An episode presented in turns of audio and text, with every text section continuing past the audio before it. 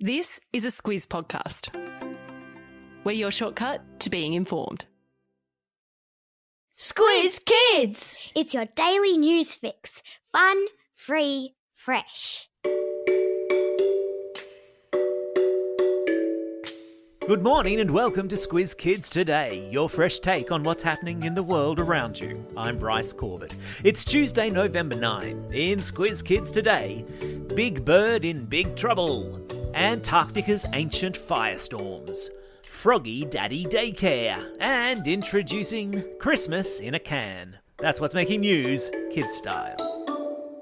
The Lowdown. Big Bird is in big trouble in the United States for telling the world he's been vaccinated against COVID 19.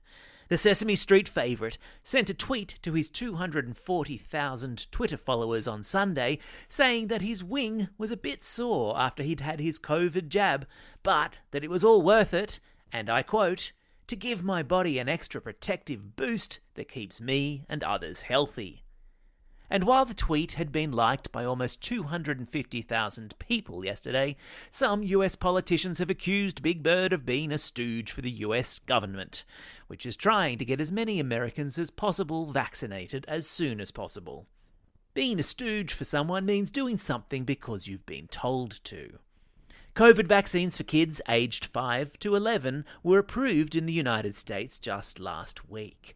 The government here in Australia yesterday said it was unlikely that vaccines for Aussie kids aged 5 to 11 would be approved before next year, as it waited for more tests to be done. And in the meantime, the government said kids didn't need to worry about getting COVID as it was rare for them to get it, and if they did, the evidence was that it didn't make them really sick.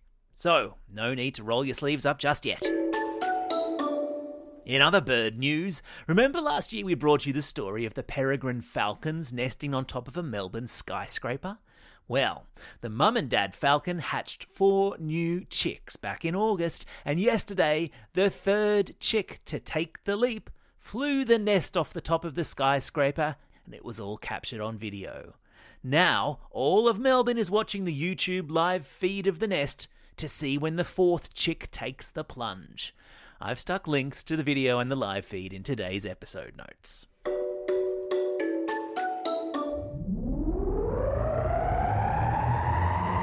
Spin the globe.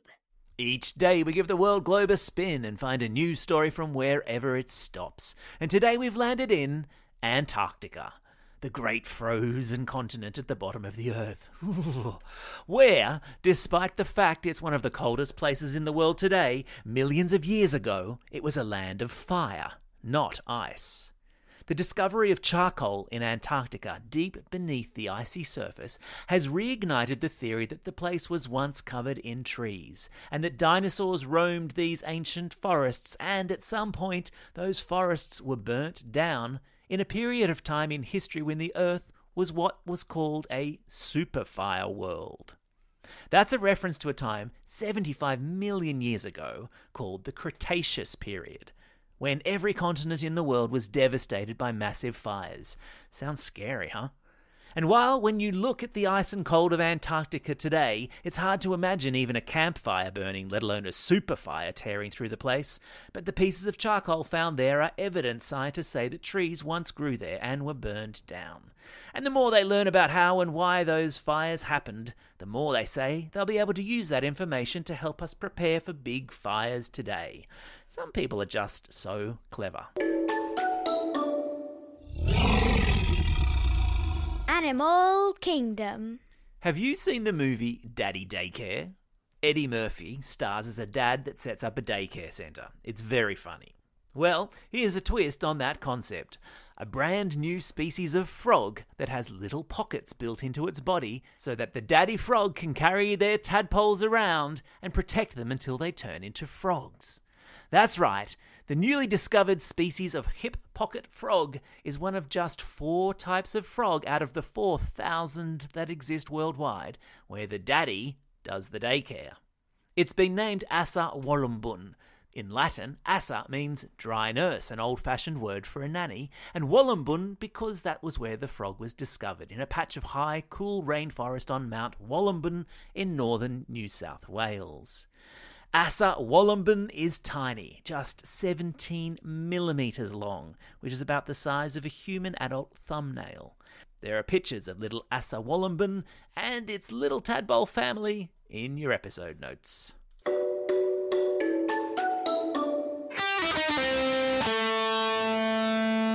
Pop Culture Corner. He came, he saw, he didn't much like it. That seems to have been the case when Beyonce's other half, Jay Z, joined Instagram at the weekend, but lasted only one day on the social media site. In that one day, the rapper managed to attract 2 million followers, which kind of makes my head hurt a little bit to think about. But after being only one day on the platform and making one single post, Jay Z deleted his account again. I know how he feels. So much noise, so little time. And in other pop culture news, we're totes excited at the latest product to be coming to supermarket shelves. It's being called Christmas Dinner in a Can and is the latest experimental soup to come out of the big soup company Heinz, containing big chunks of turkey, sausage, Brussels sprouts, stuffing, and potatoes with a gravy and cranberry sauce. The special soup range appears as if it will only be available in the UK which is what we in the adult world call a small mercy. Christmas in a can. Now I've heard everything. Time for the quiz. This is the part of the podcast where you get to test how well you've been listening. Question number one What sort of birds are nesting on top of a Melbourne skyscraper? That's right, they're peregrine falcons. Question number two. What was the name of the period in history where the Earth is believed to have been ravaged by superfires? You got it, it was the Cretaceous period. Question number three.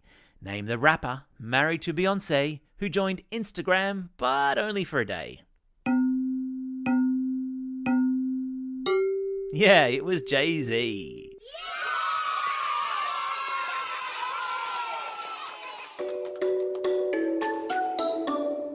Shout outs. It's November 9. Today is Delta Goodrum's birthday. Happy birthday, Delta. Plus, it's Go to an Art Museum Day in the United States. What a good idea. Maybe I just will.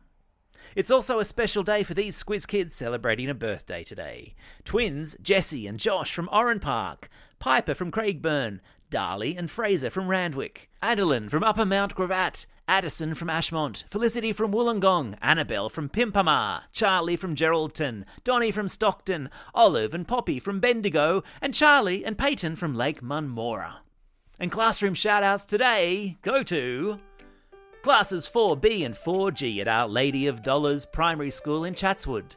Class 4D and Mr. Dodd at Oatley Primary School. Class 5-6N and Mr. Ryan at Mascot Public School. Class 3-4M and Ms. Eve McLeod at Abbotsford Public School.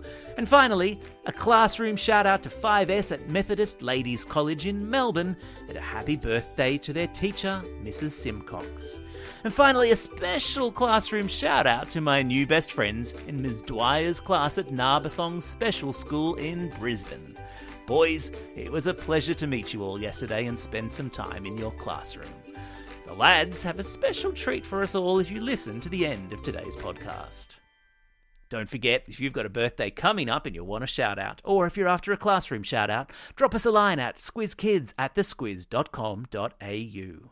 Well, that's all we have time for. Thanks for listening to Squiz Kids today. We'll be back again tomorrow. And now I'll hand over to the boys from Narbethong Special School to do the sign off honours. Take it away, boys. Now get out there and have the most excellent day over